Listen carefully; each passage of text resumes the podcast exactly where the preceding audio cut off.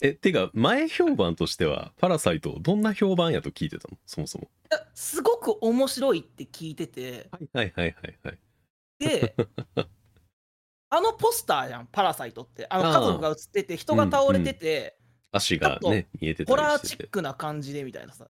サスペンスっぽいなみたいな感じの第一印象があってすごいそれが話題になりだして。うんで俺の家族が見に行ったのよね。ああはで「あ見てきたよパラサイト」あそうなんやみたいな。うん。喋ってて、なんかあのポスターの割に笑えるとこすごく笑える。意外となんかコメディなとこもあるよみたいな。はいはいはいでもはい。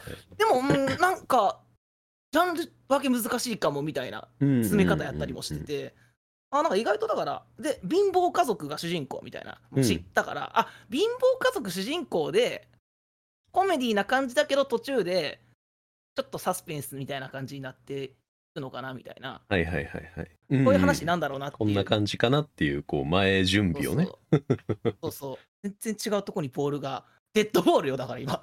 あのボールが体に当たっちゃ肩に当たっちゃって痛くて仕方ない今。なんでしょう。まあ確かに不思議な映画よね。ジャンル分けはうん。まあ確かにちょっと難しいかなっていうのはわかるし。そまあそれに加えてすごい、あの熱とパワーがある作品でもあるしでもなんかその熱とパワーがね。ガツンってくる感じじゃなくてだからストレートじゃなくてあの変化球でうん。デッドボール食らった感じよね、で当た当たってすごいクラクラするみたいな感じの作品な気もするね確かに。パラサイトはそれだけでも全然、まあ、は話せるし作品だとも思うのでじゃあタイトルコールお願いします。せーの。サブカルのぬかるみ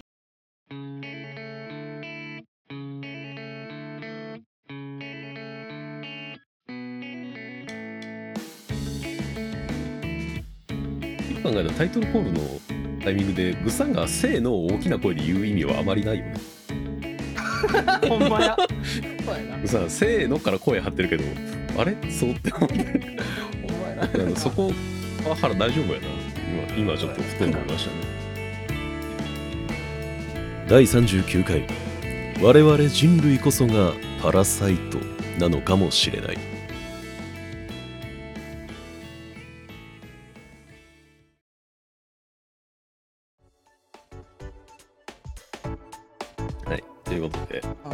パラサイト半地下の家族についてですか？ネタでほやほやです。よだからその笑えるところもあるっていう評判だったし貧乏家族が主人公っていうんであなんかコメディっぽいなと思って。で出だしも結構コメディな感じで始まっていくのよね。出だしが結構ドタバタものみたいな感じやねんな。特そうにね。そうなんかあですごいあの騙される家族の方もさうん。奥さんのキャラがちょっとこう天然うんで、うんうんちょっとこうおバカっぽい感じでそれがどんどんこう騙されていく。うん。あまああので最初にすごいどれだけ貧乏でさ目の前で立ちしょんべんされるような家に住んでてっていう、はいはい。あんな貧相な暮らしをしている家族があの奥さんをずっと騙してうん。うまくいっていくっていうのがちょっと痛快だし面白いしみたいな。なんかね下克上ものみたいな楽しみ方がちょっとできるようなね入りだったりもするよね。にしてもこんなにうまくいくかいっていうぐらいうまくいくはいはい。なんかうまくいき具合込みで面白いみたいな。で、うん。妹賢すぎじゃね？とか。ねめっちゃうん。基本、この人たち基本のスペック高いよなって思いながらね。そうだね。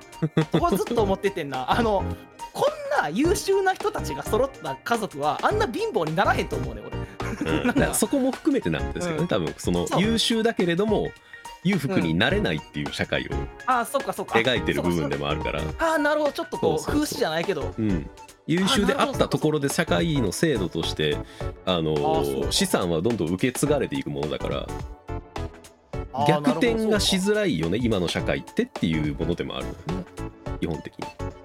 なるほどそそっかそっか、そういう見方とだかもなんかあるみたいだしねあれは。うん、で主人公だって大学が落ちてて行けなかったけどうん。すごい勉強してんのはうまかったりするし。うん家庭教師のシーンそうそう。あの大学入試に落ちちゃったら基本韓国はもう後落ちるしかないっていう社会だから。ああそうなんだ。そう大学入れなかったらもうあとはもう本当にあの底を這う生活しかできないみたいなえー、あの社会制度なんですって。でもなんか一昔前に見た気がするね。そういうなんか韓国のそういう情勢みたいのがだからうまく入ってるんよね。あもちろんもちろん。だから韓国のその社会情勢とその政治的な部分とかこあの国の在り方みたいなところに対するすごい風刺とかが入ってたからあのめちゃくちゃ評価された部分もあるから。ああなるほどね。うん。それがちゃんと面白くなってるんやん。そうそうそう。なんかエンタメにちゃんとなってんのよね。そうそう。俺あの家政婦さん結核だって騙すとこめちゃくちゃ面白かったわ。ああははははえっと桃のアレルギー持ってるから。っつって、えっと桃の毛巻いて咳さして、であの咳ってやったティッシュにケチャップかけてケチャップかな。あゴミ箱入れといてね。うん、あの時のお父さんの顔ねやっぱ血出てましたよの顔めっちゃおもろかった。わでいよいようまくいってさその、うん。全部家族全員がその家に取り入ることに成功して。うん。まあそうなったらやっぱり今度はこうボロが出てくるフェーズに入るなって思う。うんうん。そこでなんかいろいろこう家族でやることがバレそうになったりとかやっぱあのお父さんのベンツの運転なんか付け焼き場でさあの車屋さんで一生懸命覚えただけだからなんかボロが出たりするのかなって。そこでちょっともう一笑い来るかなっていうタイミングでうん家政婦前の家政婦が帰ってくるやんか。はいはい。であ前の家政婦さんにこれ家族でやることがバレるっていうところまでは予想してたんやけどうん。あの地下室の存在よね。そうね。あの旦那さんがそこで一気に「ええ怖い怖い怖い怖い怖い」ってなってそこで「ええパラサイトってそっちもパラサイト」みたいな。この家族のことがパラサイトやと思ってたからそっちもパラサイトやったしあんなね一モブキャラみたいなさうん。ポジションでしかないと思ってた家政婦さんがまさかの超重要人物っていう展開は予想できなかったし。うんうん。なんか下にあのお父さんあのその旦那さん家政婦さんの,、はいはい。汚いビジュアルもいいねんな。なんかちょうど怖い感じやねんなんか。でその後映るお父さんも怖いねんな。ちょっといかれちゃっててさ「うん。リスペクト!」とか言ってあの頭でスイッチ押したりとかして。はいはい。怖い怖い怖いと。でバレそうになって。でもやっぱりバレそうにはななってあここでこう一悶着起こるなみたいな。うんうんうん。でなんかあなんかあこの途中でこの家政婦さんのこと殺しちゃってそれかくまってみたいな話になるのかなみたいな。あなんか俺の思ってるこうサスペンスのフェーズに入ったぞと思う。ここまでまだなんかやっぱびっくりはしたけどうん。まだその俺の予想の範囲内で収まってたのよね。うん。やっぱ最後よね。うん。最後あのその家政婦さんの旦那さん出てきてうん。みんな殺してだからもう、まあ、結局死んでなかったけど主人公の長男俺死んだと思ったからうんえ死んだってなってみんなあみんな死ぬみんな死ぬってだってめちゃくちゃなってであそでお父さんも殺されるのかと思ったらお父さんが社長を殺して最後。うん。なんで殺したかなんで殺したやろなんかうまく説明できへんねんなまだ俺。あいやそうなんや。でもにやっぱ匂いのくだりがってことなんかな？それで？いやそれだけではないでしょ。まあ積もり積もったものというかあれは一つのものがトリガーになってるわけではないと思うからあの殺意ってそもそもとして。で一番最後のタイミングだからあのお姉ちゃんが長女がうん。倒れてるのに自分の子供についての話をしてるっていうところもがそもそものトリガーじゃない、あそうそこなるほどな。うん、最後のね。結局のところ、ん。あれはすごく多重構造になってるのよね。だからあの一番大金持ちがいてそれに取り入ろうとしてる半地下で住んでるような家族がいてだったら上と下だけやんか。うん。でそれが下にいたやつが上に上がっていこうとしたらでもその下の下やったはずの家族のさらに下がいましたっていう話やああ確かにそうやな。そう半地下じゃなくて本当に地下にいた人たちがいた。ああそうやな。うん、なんか社会的にああこいつら本当にダメやな貧乏なんだなっていうところより下の人もいるよっていう話だし。ああなるほどそうか。そういう人たちが本当にそのなんていうのあの不満とか鬱憤とかを発散したらああ全部壊れてしまうけれども最終的に何も立場は変わりませんっていうお話でもあるし、ああうん、一時的に全てを破壊はできるけど結局全うん。員元いたところに全員収まったでしょ。ああ最終的にだって半地下に住んでるもんな社会的な立場には。でお父さんは地下に行ってしまった。そう。結局だから上中下の関係は変わらないか上と下と下の下か。うん。その関係性は変わらなかったっていうお話でもあるしねそれ聞くと最後の家買え買う買いますのところめっちゃしんどくなるやんだな、うん。であれ確かねあのうん。えっと韓国のその平均年収かなんかで、うん、あの実際にあのぐらいの家を買おうとすると一生じゃ足りないのね。一生でも足りない一生涯のあの障害賃金でも買えないとかなんかそういう話でもあるらしいのねあれ。だから家を買えるわけがない話なんですよえなんか説明聞いたら余計重たくなってきたな。そうだから本当にあれはあの社会的な部分とかを知ってるともっともっと深刻な話なんだなっていうのがどんどん後から気づいていく話でもあるよねなんか。ああ今聞いてどんどん気づいてってるもん今そうなんですよね。家買えたんやって一回匂わせるシーンあるやんか、うん。そうあれもう夢物語なんですよそもそもが。そ買えるわけがないんですよね。ううん。でやっぱり最後いつそれじゃあ待っていてくださいはもう。んう訪れずに、もう訪れるわけがないしお父さんの残りの寿命的にまず無理です。ああそうだ。はい。まず無理です。ああだそうなんや。あれはそうや、最ね、初のコメディの部分ももうコミでなんか重く感じてくるのは結局下克上がうん。起こるかもっていう。そうそうそうそう。期待感をねやっぱりエンタメとして煽っていくのがすごくうまい映画だうん。やっぱりそのもっとうまくいくパターンもあるやん。本当にその財産ごとさ牛耳ってうん。家をの、もタイトルが「パラサイト」だからもっとあのえあの家族が、うん。ああだから乗っ取る側のキム家族かがもっとその家族のことを掌握していってねそのはいはい。息子のなんだトラウマについてもさお姉ちゃんがこう喋ったりしてたから、うん。もっとこう奥さんの信頼を得てもっとうまくいってっていうターンも想定できるようなうんうん。なんかそういうう怖くなり方というか最初はコメディだったのが、どんどんそれがエスカレートしていってえこの家族のやってることめっちゃ怖いやんっていううん。風になるのかなとも思ったんやけど、うん。だからどっちかっていうとそのなんていうの起こる出来事がサスペンスなんじゃなくてうんその社会がサスペンスだよねっていうオチなのよね どっちかっていうと。その社会がサスペンス。この社会自体がそういうサスペンス性をはらんでるよねみたいなオチだと俺は思ったから。っうわ怖っていうすごいなっていう感じがしたよね。だからみんながほんみんなが見たくないサスペンスを見せられた感じ。たくなかったよね、うん。うん。みんなが気づいてはいるけど見たくない話を見せられた感じがして。うんすごくだからなんか良かったよ。ね社会の闇の部分にすごいじゃあメス入れてる作品なんや。これうん。すごいな。ななんていうの？メス？そうやねんな。なんかメスを入れるのもなんか難しいよね。なんかこうメスを入れたけれども結局その傷はあ絶対自然に塞がりますよねっていうメッセージな気もするし、ああなるほどね。うん、入れたはいいけどあまあ結局全部塞がっちゃうよねその傷ってっていう。結局何も変わんないよっていうのをなんか言われてる気がして。見ただけで治療はできないうん。傷みたいなのが見せられてるあー全部移植せへんかったら無理なんやろうなって気がするよねその思った。傷は全部あ例え一個一個がなんかすごいハマって今重たいわ今しんど、うん騙される方の家族もあなんか俺結構好きで、あの家族、ま奥さんはなんかいい家族だしね。いい家族だし。何も悪いところはないですから。子供も可愛いしお姉ちゃんは真面目だし。うん。誰でも幸せにならんかったなほんま。ああそうそうそうそう。本当にだから誰も勝者がいない話なんですよ。誰も勝ってないけどでも誰もこう誰も勝ってないからこそこうその社会的な立ち位置が全員変わらないっていう。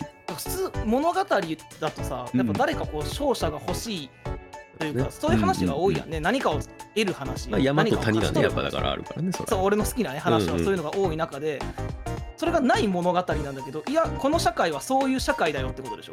うんなかなって俺は受け取ったけどね。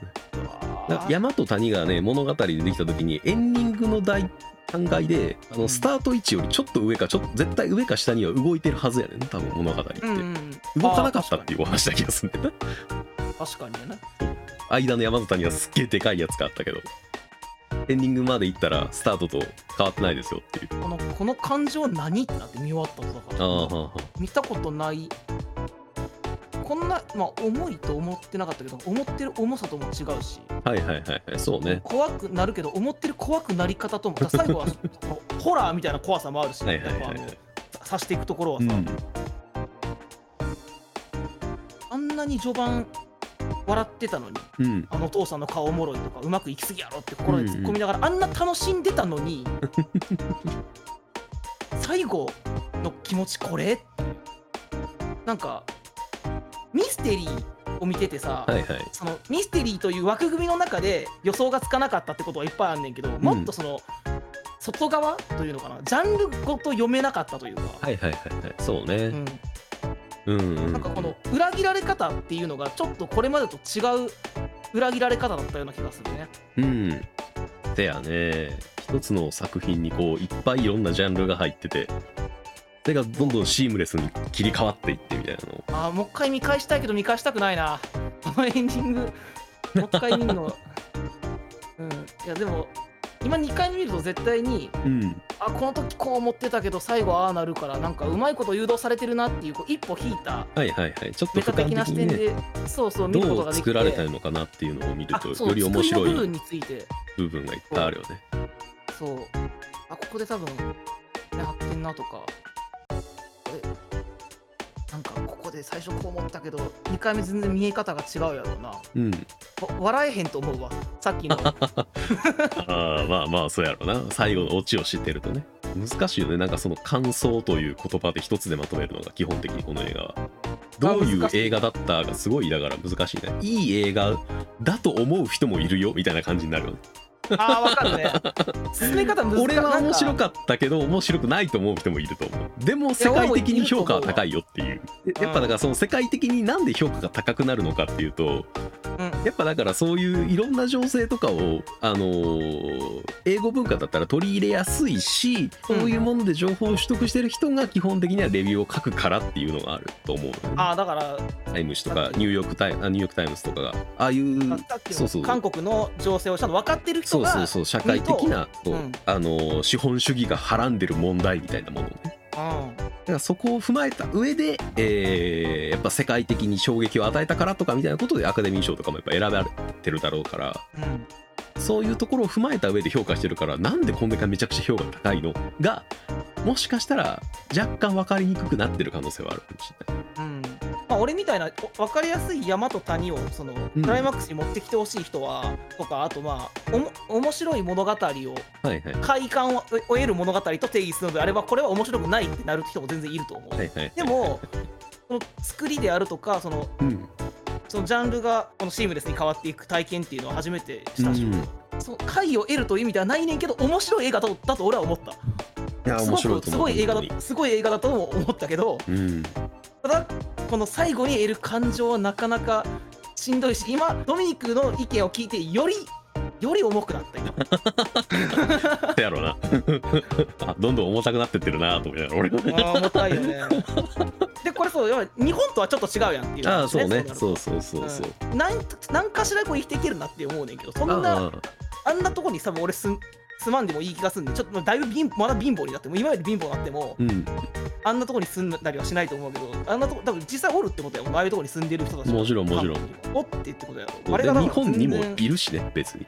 あそうもちろんそう。そうもちろんね。そう。だからやっぱり俺たちは地下を見てないんですよそうずっと地下室は絶対にあるんですよどこの国にも。だから俺たちはずっと地上で暮らしてて窓があるから地下室を気にしてないだけで。そうなんだよな。そうどこの家どこの家庭多分これをこの映画を映画館で見ることができた人は全員地下を持ってるはずなんですよ基本的に多分。なんかそこに気づくとなんか最後にあーってなったなっていう感じがするね俺は。自分がどんだけ貧乏だと思っても所詮地上なんだなってことだよな。そうそうそうそう。窓もなければ他の人の食べた後のものを食べてる人たちっていうのがいるっていうことになんかやっぱ見ないふりをしてた部分があるから。なんやろうなホームレスの方とかさもう見かけることあるやん普通、うんうん。でもホームレスの方を見かけて見るときには考えないことすごい考えさせられる映画って感じだよね。そうやねんね。あーなんかそんなこんな重い感情の中にさらに自戒の話も入ってきちゃうやんじゃあ。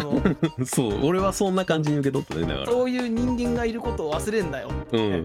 いるけど実際っていう話よね多分。そうだよね。うわーしんどい。そんな感じに俺は受け取ったな韓国だけの問題じゃない？あそうそうそうそう。世界全体でしょこれは基本的に。それこそさっきあこの間さもうラジオじゃないとこでさ資本主義の話してしてましたね。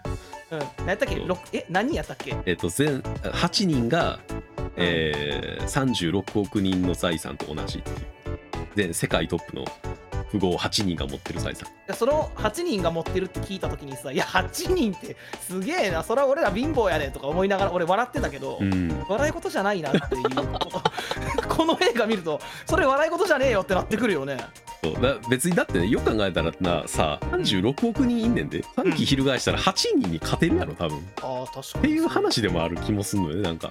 ああなるなんでほどな実力行使に出ないのっていう部分でもある気もするしね。だからその地下にいる人たちの鬱憤とか、鬱憤とだか。だから最後のお父さんの暴走ああのあれだよね。あの旦那さんのね暴走だよね。あれが起きたら、うん。あれはこの映画ではうん。刺したのが1人で刺された人がたくさんだけど、うん。世界のバランスで言うと8対36億さ6億になるんだもんなそう。やでじゃあ絶対36億が爆発したらどうやらいことになるよな。もうどえらいことになるだけれどもやっぱりその、あれをこうだから暴走と捉えるのかうん、あのー意思を持った動きに捉えるのかで変わってくるよね、あー確かに。無軌道な暴走なんだったら多分鎮圧されて終わりだろうし結局何も変わらなかったっていう話でもあるだろうから。でもそれをしっかり。意識してこれを変えなきゃって思う人が地下にどれだけいるのかっていう話でもあるよね。革命だよね。でもやっぱりほとんどの人はずっと地下にいて上の人に感謝をするわけですよ。この映画のリスペクトや。はい。与えられるものにここに住まわせてくださってありがとうございますっていうわけですよ地下にいる人あんはなあんな生活してんのにリスペクトや言ってたのが、局ああ怖い。そこが変わらないと何も変わらないよねっていう気もするしね。うわ リスペクトのとこも俺見て笑ってたわ。うん。変なのって。でも実際の社会もそういうことじゃない？だってこの空死がみたいな見せられてたんやじゃあそこは。だってインターネット便利やなって思って使ってるやん。うん。8人の中のトップがそのインターネット作った人で。ね この Windows 作った人ですけどみたいなそうや。話やん。今これを収録に使ってるこのいろんな 作った人や。ツールの元となるものを作った人ですけどそこに感謝はあれどそれを取って変わろうとは誰が思ってるんだろうって話を。ねあーほんまや。誰も思ってないよね結局っていう。俺ビル・ゲイツが通ってる廊下にのスイッチ続きしてんにはずっと今も基じゃあ。本ずっとみんな続きしてんねんって。ほんまに。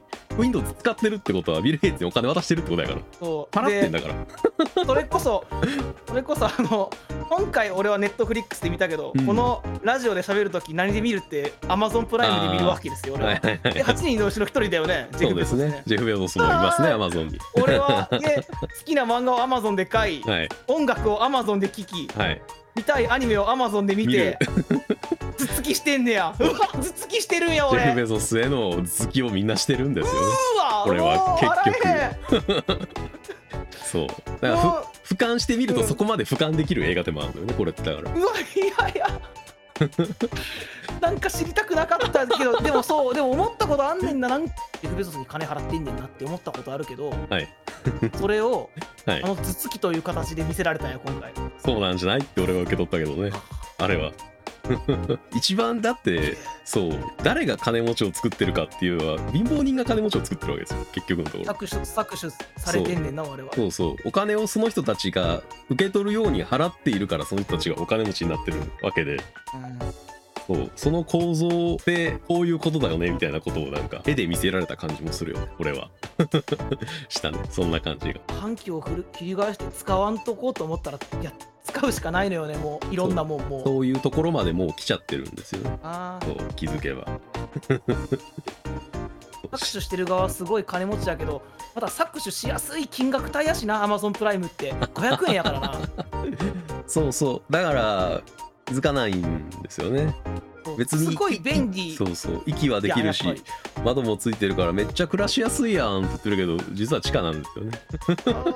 俺らが地下に実はいる話でもありでも俺が俺がいるところは地下ではなく地上でもっと下がいるってのを見せられる話でもある。うんだすごいだから多重になってるなって思ってあほんま多重構造の意味分かってきた。そういうことか。すごい多重構造の皮肉と風刺とエンタメが入ってる映画かなと思って。へえよくできた映画やな。めちゃくちゃよくできてると思う本当に。なんかこの今喋ったみたいなテーマをさもっと説教臭くすることもできるやんか。ああできるできる。全然できるよ。っていうこともできるけどそうじゃなくてそれをこうエンタメのエンタメというさ、うん。あの皮にうまいこと包んでうん。サスペンスの部分はちゃんとハラハラするしうん。最後のホラー的な部分はすごく怖いとも思うから、うん。そのちゃんとこういうジャンルですよって見せてるとこはそのジャンルごとでちゃんとクオリティが高くて面白い映画になってんだよね面白い映画になってんのよね。でもようよう喋っていくとうん。そう俺が笑って俯瞰で見てた部分。当事者は俺かもしれないっていうね。そうそうそう。気づいていく話ですよね。怖い。本当にすごいこういうなんかいろんなものがこう入れ子構造になっててそうだね。だからみあのー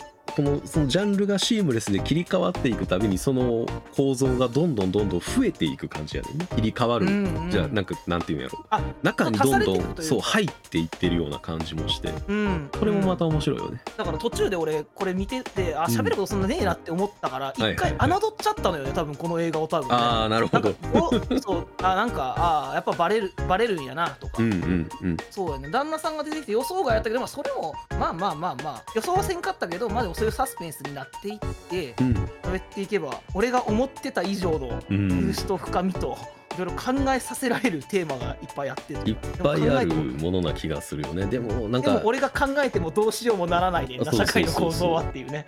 ななんかやっぱなんか日本でも結構話題にはなったけどそこまで尾を引っ張らなかった映画やんかこれって実は、うん。アメリカではなんかドラマ化したりとかが決まってたりするのよねこれ。あそうパラなんだ。サイト。そう。でなんかやっぱ日本とそれ以外の国とで評価がすごいギャップがある映画な気もする個人的には。あでもそう。い今さっきのその韓国の話をうん情勢の話とかを聞く前とか今のドミニクの解釈を聞いてあなるほどなって思わなかったら俺もうんそんなかなって思ったかもしれない、うんもしかしたら。いやすあのすっごい賞取ってんのよねどうめちゃくちゃ撮ってんのよ。なんか本当に世界的に称賛されてる映画なんですよ本当に今。ここ10年で最高ぐらいの評価を受けてんのよね多分。あのウィキペディア見てんねんけどアカアカデミー作品賞とカンヌ最高賞同時受賞がああ。1955年以来なんやって。うん。でなんか映画界に残る記録をぶち立ててるんですよ実はこの映す画ごいよね。で韓国の映画ってそんな俺見たことうん。ないしそのねあんま韓国の映画をなんか俺が勉強不足なのかもしれないけどすごい評価されてるっていうイメージもなかったけど、これが一気にドーンといったっていう世界で。うん。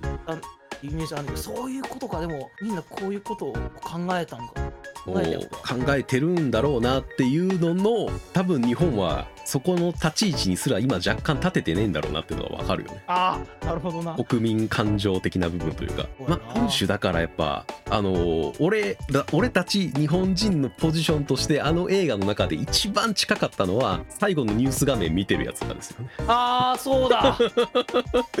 一番感情移入できるのは最後のニュース見てる人たちだと思う本当ほにんまや。一番近い部分にいるのは。うーん。そうでもまさしく俺がそうだったああーそんなんがあなんかったんやっていうだけで終わる感じ。なんかこう他人事やなってう。んうんうん。自分のことにはね見考えられないような気もするよね。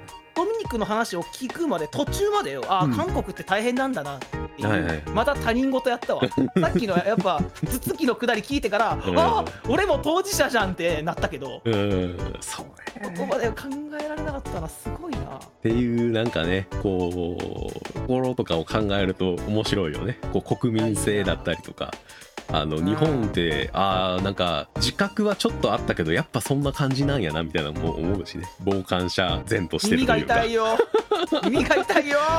空恐ろしい話になってくるよねこうなってくるの。でウィキペディアとかでさその評価とか見てもやっぱりジャンルが切り替わるところとか、読めなささについてはやっぱすごい書かれてんだよねレビューとかねシンプルに映画の構造としてすごく面白いからね。見たことない感じだよね。やっぱあのいろんなお話を見ていくとさ途中くらいであここういう感じねって思うやん。はいはいはいはい。こういう感じの話とね、うんうん。こういうノリね？みたいな、うんうんあこういう会話が出てきた。あこれコメディこういう会話劇で笑わしていくコメディだなとか、うん。あこれ最後ヒロイン死んで泣かせに来るやつだな。うんうん。とか、こういう感じの話なんだなっていうところをどんどんこう裏切っていくのよね。こういう話だなって思った途端違うジャンルにが入り込んでくるから。え嘘？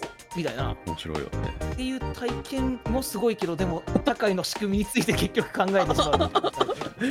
そうなんですよ。だから本当にいろんな視点で見れるのよ。だから映画単体で見てもシンプルに面白い作り方がすごいな、なんか展開の運び方がうまいなってなる映画でもあるしうん、うんその奥のメッセージ性はみたいなことを考え出すとあれこれってってなんかどんどん気づいていく感じなんですよね。どんどんだからどんどんこう地下室見っけてはあれまだ地下に着く階段あるみたいなこう。ああそうね。っていうこの階段いつ終わんのみたいなこうどんどん掘っていける話よね本当もう一回見てもあもうそれ聞くとやっぱ俯瞰でもう一回見たくなってきたな。うん。なんか俯瞰ででそう見てみると面白い映画だった俺は。うん。やしこうもっとこう世界の仕組みとか勉強したりとかするともっと面白いかもね、ここはこの映画でうん。あるこの映画のこのシーンはこの社会のこういう部分を風刺してるんだなっていうのが多分俺が気づいたのとか多分いっぱいあるんやろうなっていうね、まああると思うしね。でで見な見返すために俺はネットフリックスに頭突きすんねんけど そうやなそう。通信料ありがとうございます。880円払って頭突きすんねんな。リスペクトって言いながらこうね。だからだからネットフリックスに頭突きねして、えー、と映画の話してそうそうそう、えーと収録の時にビル・ゲイツに続きするっていうね。でもこの続き出へんかったらなうまいご飯食べられへんからな。そうやねんな。もらってるもんやからご飯は。そうやねんな。そうまいねんなそのご飯が安くて、うん、うまいんですよ安くて。この便利便利と楽しみをねもらってんのよねそう。だから本当になんか言ってしまえば飼い殺されてるんですよね。怖いな望んで飼い殺されに行ってるわけなんですよよく考えたら。36億人は。誰もそら8人を引きずり下ろそうとは思わんよねって話をなんかもうこのこの社会うん。でずっと生きてきてるからさそれがこう変わるっていうそうそうそうのを全然イ生まれてできないのよ。ずっと同じ社会制度の中で生きてるし。そういうもん。うん。パラサイトも多分若い人が見てもあんまり面白さは分かんないからねあー確かにそうかすげえサスペンスだったなーっつって多分1年後には忘れてる映画な気もする。俺大学生の時とかに見てたら全然面白くなかったかもしれん。ああもしかしたらね。うんうんうんうん。それは今のみたいなうん。話をなんかちゃんともちろん知らないっていうのもあるし、うんうん。最終的には重いオチになっちゃうしであの、はいはいはい見ていく作品の経験値自体も、ま、10年前だとそんなないから、はいはいはいはい。多分重たい映画やったな。え最初笑えて楽しかったけど最後重たくなった映画でちょっと残念だったみたいな評価になりそう。昔だった今はその,、ね、そのジャンルの切り替わりがうんうん。ちょっと俯瞰で見、まあ、このラジオで喋ったりするっていうのもあるけど、うん。俯瞰で見たりああの作品とこう違うなって比較対象があるからうん。面白さが多少分かったけど確か若い時だと面白くなかったかもしれない、かもしんないよねあの絵うん、この個人映画は的にはう。ん、まあこれもねはいもし今から10年経った時に俺たちが見てまだ怖く感じるのかこんなこともあったねっていう思えてるのかどうかで 世界が良くなってるかどうか分かりそうですよね。ああそうだね。このこの映画が提示してる社会的な問題うん。が過去のものになるのがなるといいよねって。うんそんななんかそんな希望をちょっと俺は抱いた覚えがありますね。希望。かでもそのためには行動を起こさなければならないんだよな。動かなきゃいけないんですけどね。まあ主人公は誰なんでしょう？かね次の時代の。ああそうね。ま あ何が起こるか棒だけ持って腰は重たい。はいみんなね。みんな RPG の基本はやっぱ村人をやりたいんですよ。ああそうだな村人を頑張って主人公を送り出す村人をやりたいんですよね、やっぱ同じ言葉だけ喋ってね。そう楽して一番楽だから。洞窟になんかあるよって。そう。宝これやったらいいんじゃないって言うんだけ言いたい。うん。何最終的になんかうん。行動を起こせよってことやもんな。頑張頑張らなあかんあまあ頑張らなあかんって話でもあるんじゃないかな。まあ基本は身の丈に合った範囲で頑張れればいいかなと俺は思うタイプやから。ああそうだね。うん。それがそれが一番優そうそう。しい言葉。やっぱなんかあのーまあなんかなんていうの本当に意識が高いというかあのー人ってなんかやっぱ自分の身の丈をどんどん拡張していける人かなとも思うから。おその身の丈以上のことをして無理するんじゃなくてそうそうそう。自分の身の丈があ俺は多分一つの会社全部動かせるわとか一つの地域全部動かせるわとか一つの国動かせるわだとか、そういうふうになんか自分の身の丈がどんどん広がっていく人が多分意識が高いっていうことなんだろうなって気がするから、うん。俺はうん。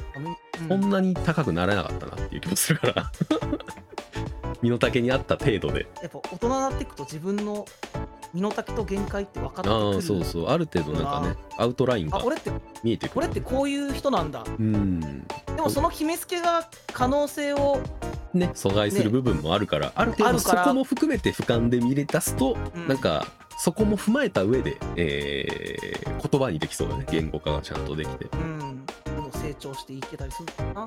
身の丈で頑張ってそれがいいじゃないですか。なんか最終的にはプラスなことを言って終わりましょうせめて。そうそうそうしようそう。しようそれでそれで終わっとこう、何も変わらないじゃなくて身の丈に合って成長していきましょうという話そうそうそうそうそうそうそうね希望をやっぱり大事ですからところでじゃあ今回は以上ですかね以上ですはい以上です